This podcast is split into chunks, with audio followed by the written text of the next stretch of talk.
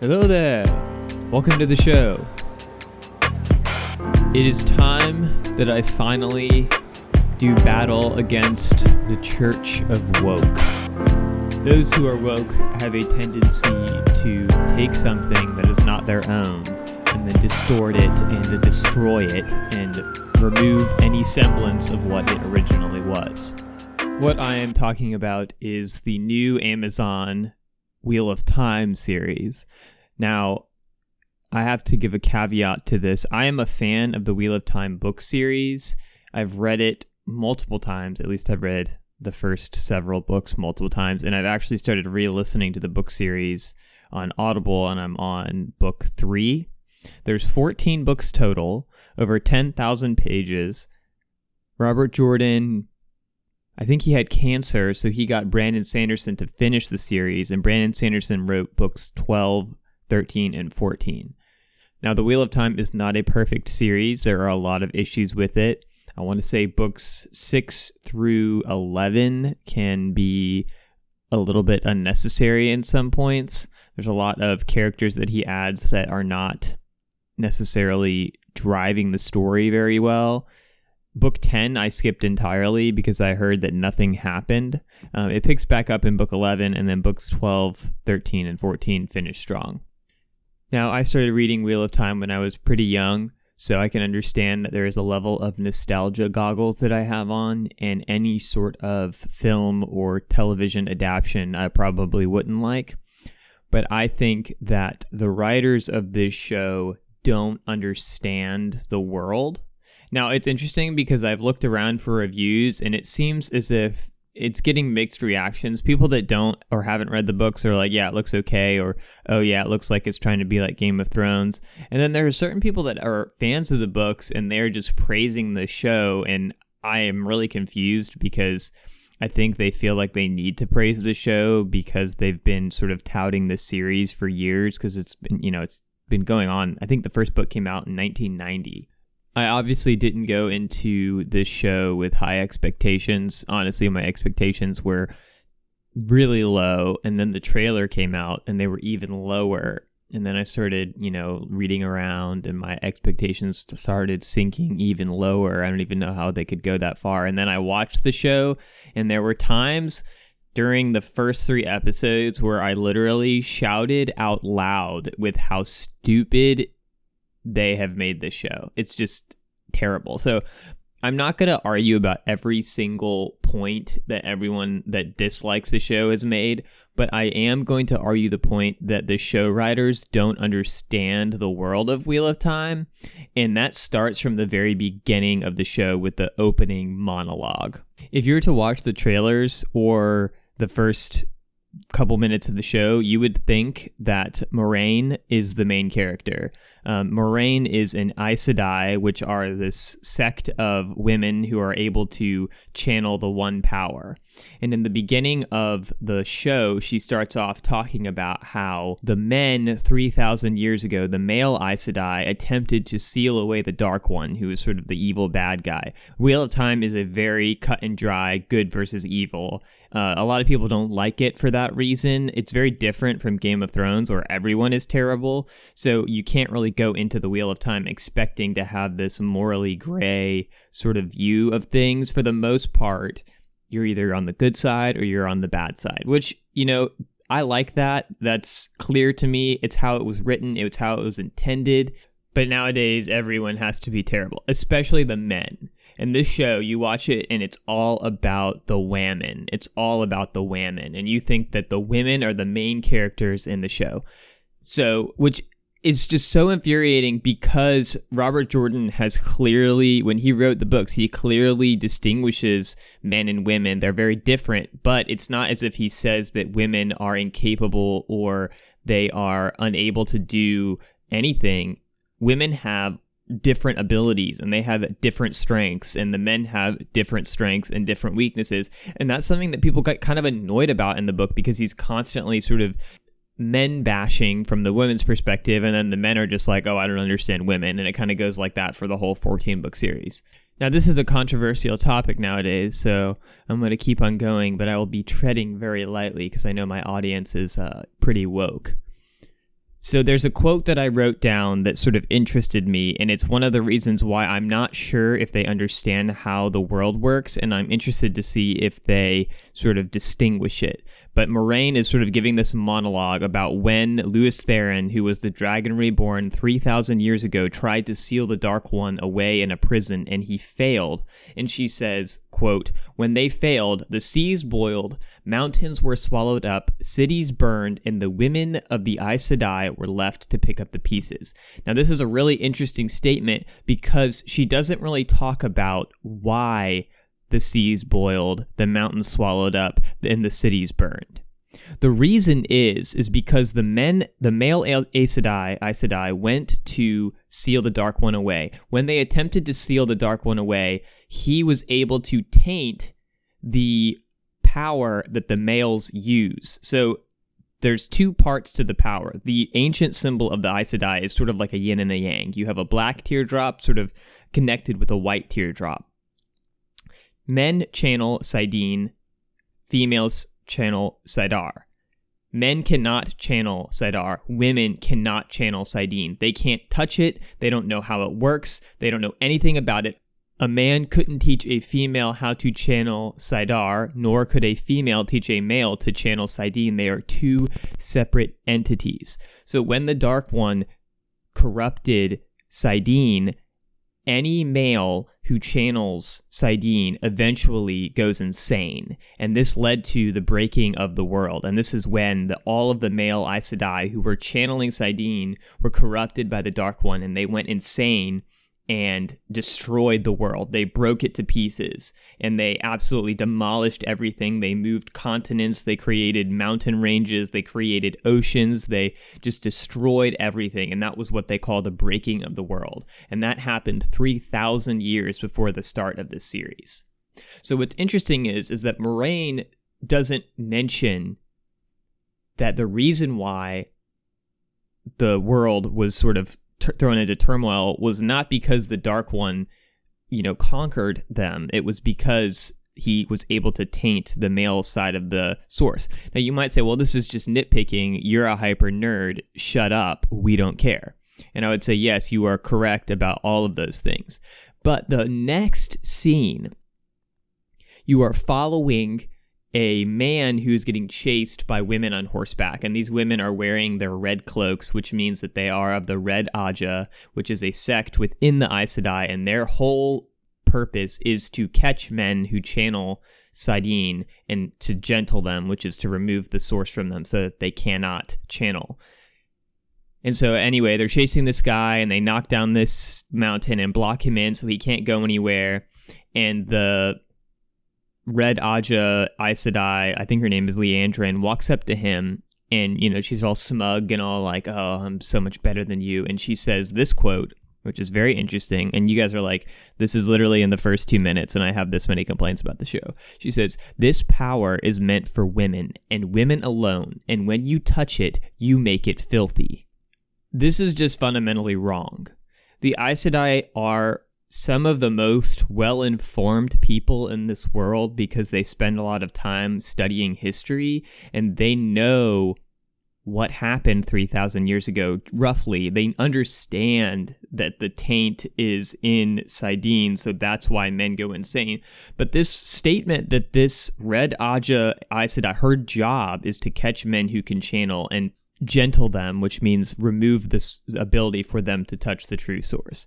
So just this phrase in itself makes it sound like there is no difference between saidin and saidar. It's just the one, I mean, it's referred to as the one power in the book, but it is very different in terms of the male side and the female side. And this, the phrase, when you touch it, you make it filthy, it has nothing to do with the men the men aren't the ones that are causing it to be tainted. It, it's the dark one. The dark one is the one who corrupted it. The reason he was able to corrupt it be, is because when they tried to seal him in, they unknowingly gave him access to it, and and he was able to sort of infiltrate. And so whenever men channel the the power, they basically go insane after an amount of time. And I don't I don't know if this is just a misunderstanding of how it works or they just are not acknowledging it or they're going to parse it out later in the show. But within the first three minutes of the show, I am already thinking they don't even know what they're talking about. This doesn't seem like they know what they're talking about. And I said I would never say that phrase because that phrase is false. And then this is still we haven't even gotten into the main show yet. This is literally just the intro. And Moiraine is girding herself for battle, and she says to her warder Lan, "There are rumors of four ta'veren in the two rivers." And it's like record screech, like what? Who? For what? Where are these rumors coming from? What is a ta'veren? Why are there four? I, I can't even. Okay, I know the answers to all these questions, and the, it's just ta'veren is something that I need to back up. This is. It's just I was so frustrated when I watched this show for someone to be ta'veren in this Wheel of Time series, they discuss the way that the world works as the pattern. The pattern weaves as the pattern wills, and it's sort of like their destiny and all that. Uh, someone who is ta'veren is someone who the pattern sort of rewrites itself around them because they are sort of important. So a ta'veren is someone who most likely will be great. Now, in the book, there are three ta'veren. And the problem that the show could not handle is is that all three of these ta'veren are guys, where they have to add in a fourth ta'veren because they need a whammon to be ta'veren, which is so frustrating for multiple reasons because both of the characters that are female that leave the two rivers neither of them are ta'veren in the books, but they become two of the most powerful characters in the entire book series. And so they don't need to be ta'veren to affect the world around them. They are just that powerful. Nynaeve is probably one of the most powerful channelers that they have seen in the last two to three thousand years. She doesn't have to be ta'veren. She is already that powerful. But no, we can't have that. We need to have a whammon ta'veren. And it, the whole concept of someone knowing what what ta'veren is and where they are is just ridiculous as well. These are things that the Aes Sedai have known and kept that your average person doesn't know. No one knows what ta'veren is. You can't recognize what a ta'veren is unless you are given like a special gift. So I think in the books, the first person to really bring it up is they meet an ogier, and the ogier are sort of another race, and they're these very tall. They're sort of I, I wouldn't say they're like elves, but they're really tall. They live in these wooded areas, and they're very slow. They're a little bit like Ents, but they're more humanoid. And one ogier that's sort of in the whole series, when he meets one of the main characters, he says, "I can sense ta'veren, and you are one of the most strongest, or if not the strongest ta'veren." I've ever seen or ever heard of. And so it's not like someone just like walks by you and you have a little sign above your head that says, "Hey, I'm ta'veren." It, it's not something that anyone would know. There, there are no rumors of ta'veren because people don't even know what ta'veren is or how to recognize it enough to be rumors. On top of that, the Two Rivers is one of the most remote places in the entire world of the Wheel of Time. It is one of those things that they continually bring up how no one goes there except people who are traders and the people that live there, and how it's so isolated from the world that they don't even send tax collectors to this part of the world because it's so far removed. Yet somehow there are rumors of four ta'veren and they're all from the two rivers. It's like exposition is necessary sometimes, but this is just so blatantly infuriatingly stupid. I can't even handle it. And it hasn't even been it's maybe the first 3 or 4 minutes of the show. Now, I could go through and nitpick absolutely everything that I thought was really stupid and ridiculous about the first, second, and third episode, but I'm not going to do that because I just think that they have a general misunderstanding of the book. So we're still not out of the first introductory sequence. I'm almost done. with the introductory sequence, the first three and a half minutes.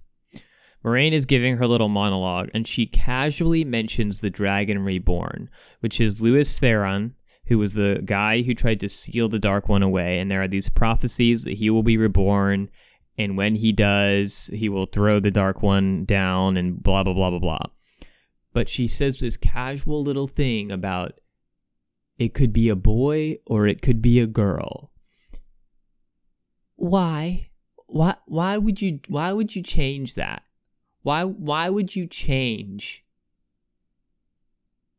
Why why why would you add that?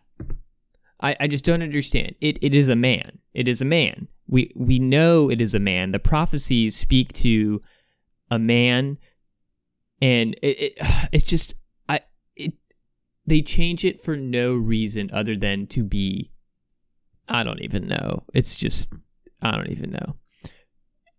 Now, I'm going to be honest. I had to delete about five minutes of me ranting and screaming into the microphone because I didn't feel as if it would truly get my point across. But we're coming to an area that, again, I don't even know if the writers of the show have read the books.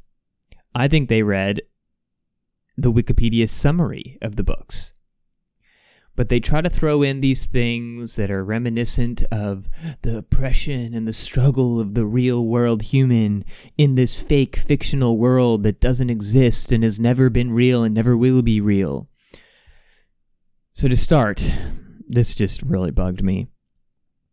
Moiraine comes to the Two Rivers and instantly announces that she's an Aes Sedai, which is just not how it would work. The Aes Sedai are feared and hated because of the breaking of the world 3,000 years ago. Regardless of their gender, male or female, they are hated or they are feared in general. People don't understand them. You know, the common phrase that people fear what they do not understand. People do not understand the one power. They think it's evil because all they know is that something to do with the one power caused the breaking of the world 3,000 years ago. So an Aes Sedai would never waltz into some backwater town and be like, yo, guys, I'm an Aes Sedai. I channel the one power and all this stuff. And like, yo, that would never happen.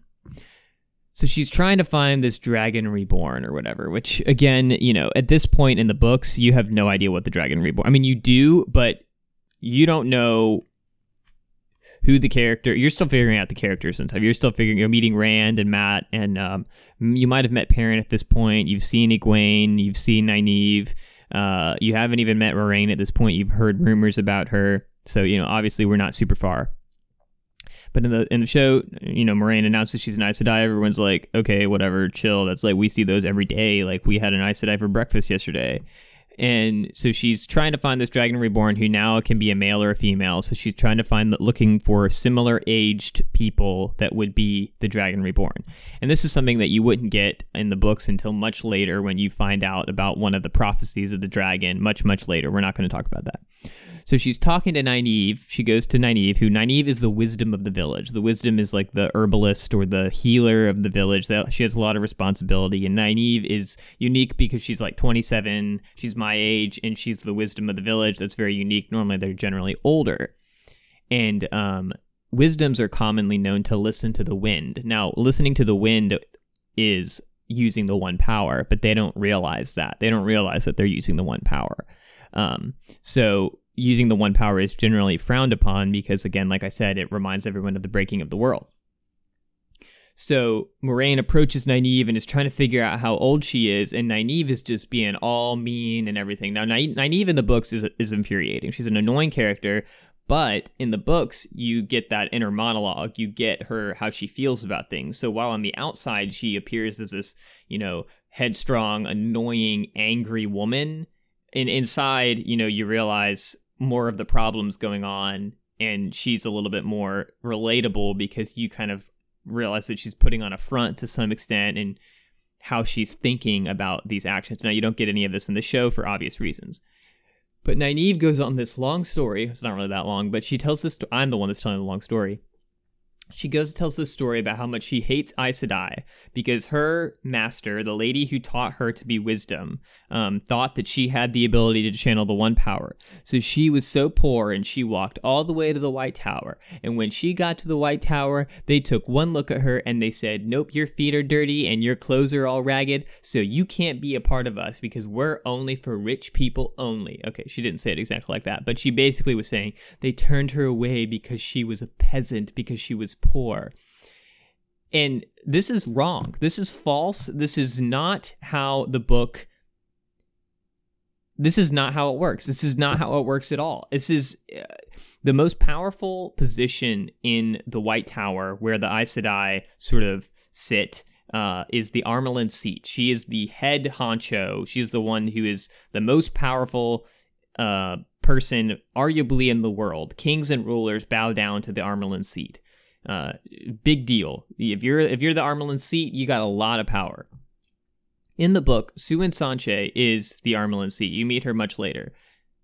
Siuan, San- Su- Siuan Sanche, ugh, say that six times fast, selling seashells by Siuan Sanche Shore.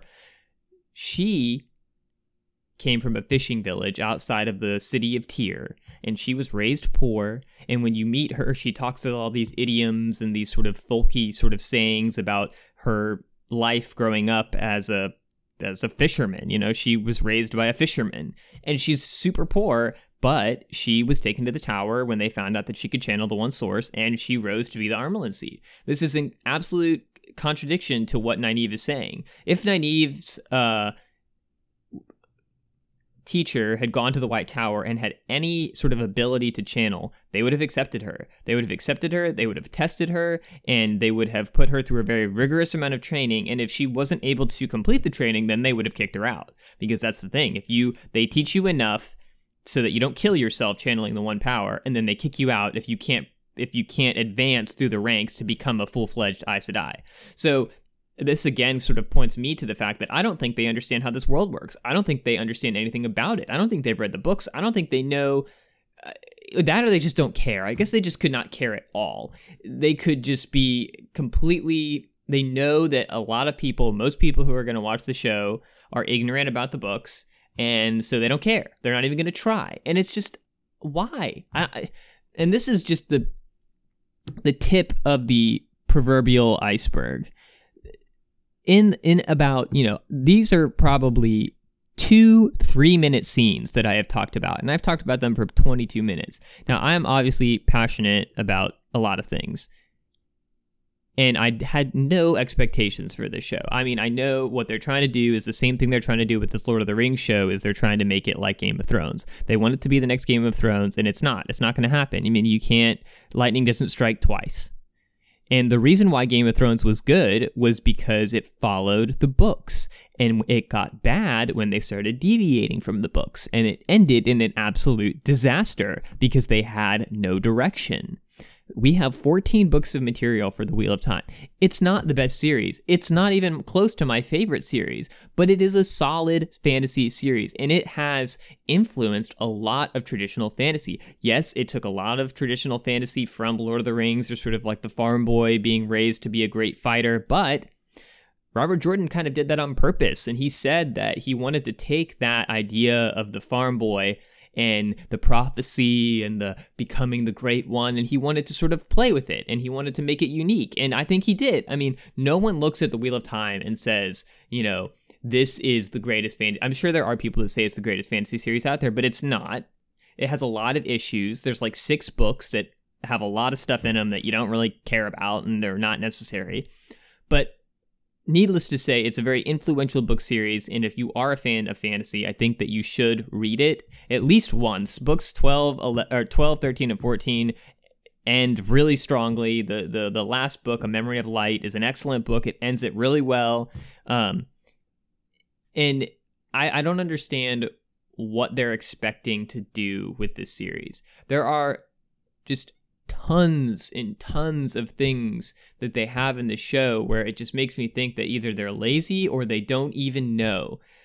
For example, the Gleeman. Tom Merrilin. He doesn't show up in the third episode in some random town where in the book you meet him because he comes to Emond's Field for their sort of it's like Christmas Beltane. It's their celebration, and he, the Gleeman comes to entertain. He juggles and tells stories.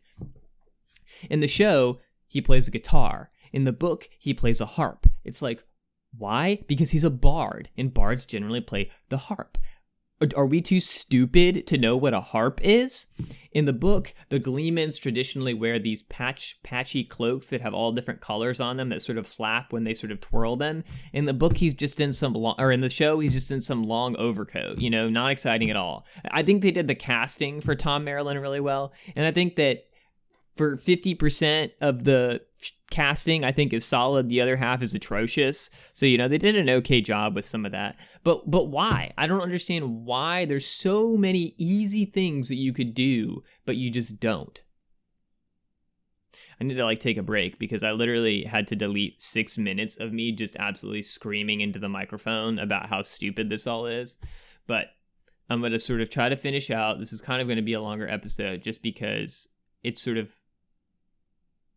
I rarely go into pop culture, and this is my, you know, this is a step into pop culture because this is all about, you know, Bezos making money. This is uh, it's all about them trying to make the next Game of Thrones. It has nothing to do with them being uh sticking with the source material. They're just trying to make money, which you know is fine. They have the rights to do that. I'm just not going to watch the show, and this is the last I'm probably going to talk about it on the podcast at least there are certain things that I wanted to uh, talk about that happen later in the show that point to my belief that the show writers don't understand the world.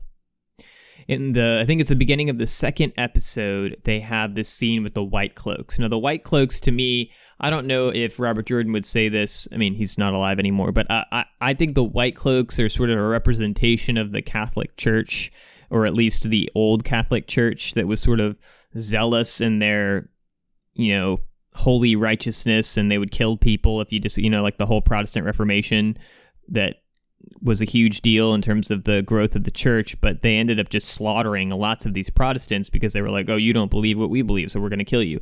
So I think the white cloaks are kind of like that, where they say that they're on the light, they are on the good side, but they're obviously bad guys in the books. So this this second episode starts off with a white cloak uh, questioner. Um, sort of talking with this Aes Sedai who he has captured tied to a stake and is burning her to death, and he has chopped off her hands. And he has a gag in her mouth. And this is one of those things that I do they not understand or are they just ignoring it? Are they changing the rules on purpose? There is nothing about the use of the one power that has to do with moving your hands. You can channel if your hands are tied behind your back. You can channel if you're gagged. You can channel with your eyes closed. The only time you cannot channel is if you are unconscious. Or there are certain, if you are shielded by another Aes Sedai, another person wielding the one power, they can use uh, spirit to create a shield before if, if, before you can sort of tap into the power, you can get shielded from it. So this Aes Sedai is tied to a stake. Her hands are chopped off, and she gets burned to death, and she's awake. And so, do they not understand how the one power works? Are they changing the rules? Do you have to use your hands now? Is that how it works? I mean, it's not. It's it's sort of like in Doctor Strange when he goes to the monastery and he's trying to learn how to do the magic, and he says, "I can't. My hands are too ruined."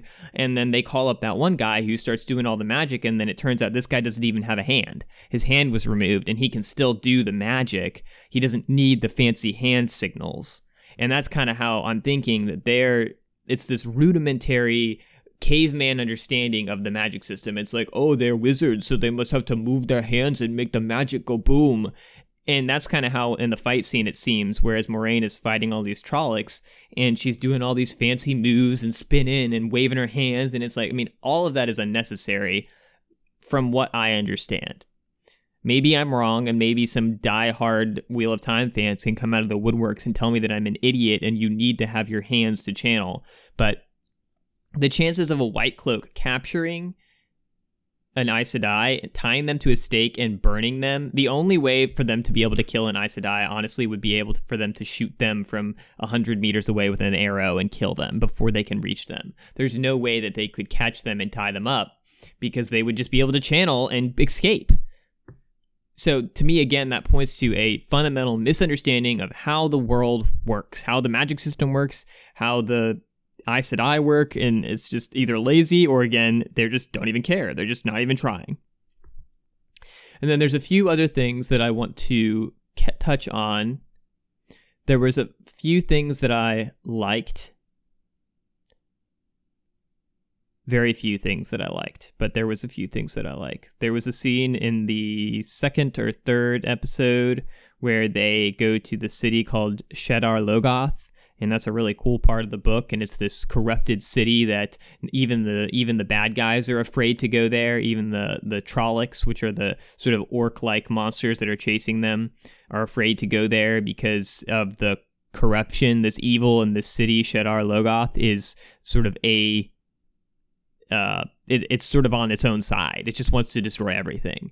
Um, I thought they did the scene where they were escaping from the city really well. That's pretty much it. That's the only thing I liked. But again, everything's out of order. It doesn't make any sense. But I liked the scene where they were escaping. I thought it was a good representation of Shadar Logoth and the evil that lives there. Um, and then there was a part at the very end of the third episode, near the very end of the very of the third episode, where one of the main characters, Mat, and Thom Merrilin, the Gleeman, who plays the guitar now because we're too stupid to understand what a harp is. It's just, oh my goodness. There's so many things, man. I just could keep on talking. But anyway, they find this. Okay. There are several things that I'm going to go into, so this episode might not end for a while.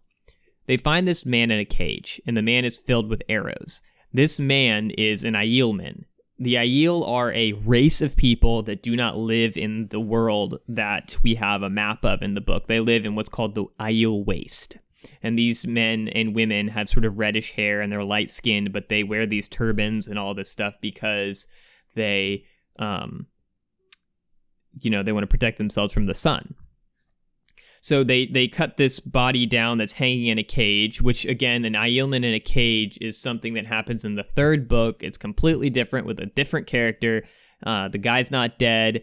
It's just uh, completely wrong. But Thom is sort of explaining. For some reason, Thom decides to bury this Aielman. The Thom the Gleeman, the guy who roams, roams around the world playing his harp for money, is so interested in giving this Aielman a decent burial for no other reason than just exposition. And so he pulls up the veil that the Aiel wear and says, This is the black veil of an Aiel. When they wear this black veil, it means they're about to kill you. And it's this obvious exposition, and Mat is like, Oh, I didn't even know that. Even though throughout the book they always mention this phrase, like a black veiled Aiel. They don't really know what it means.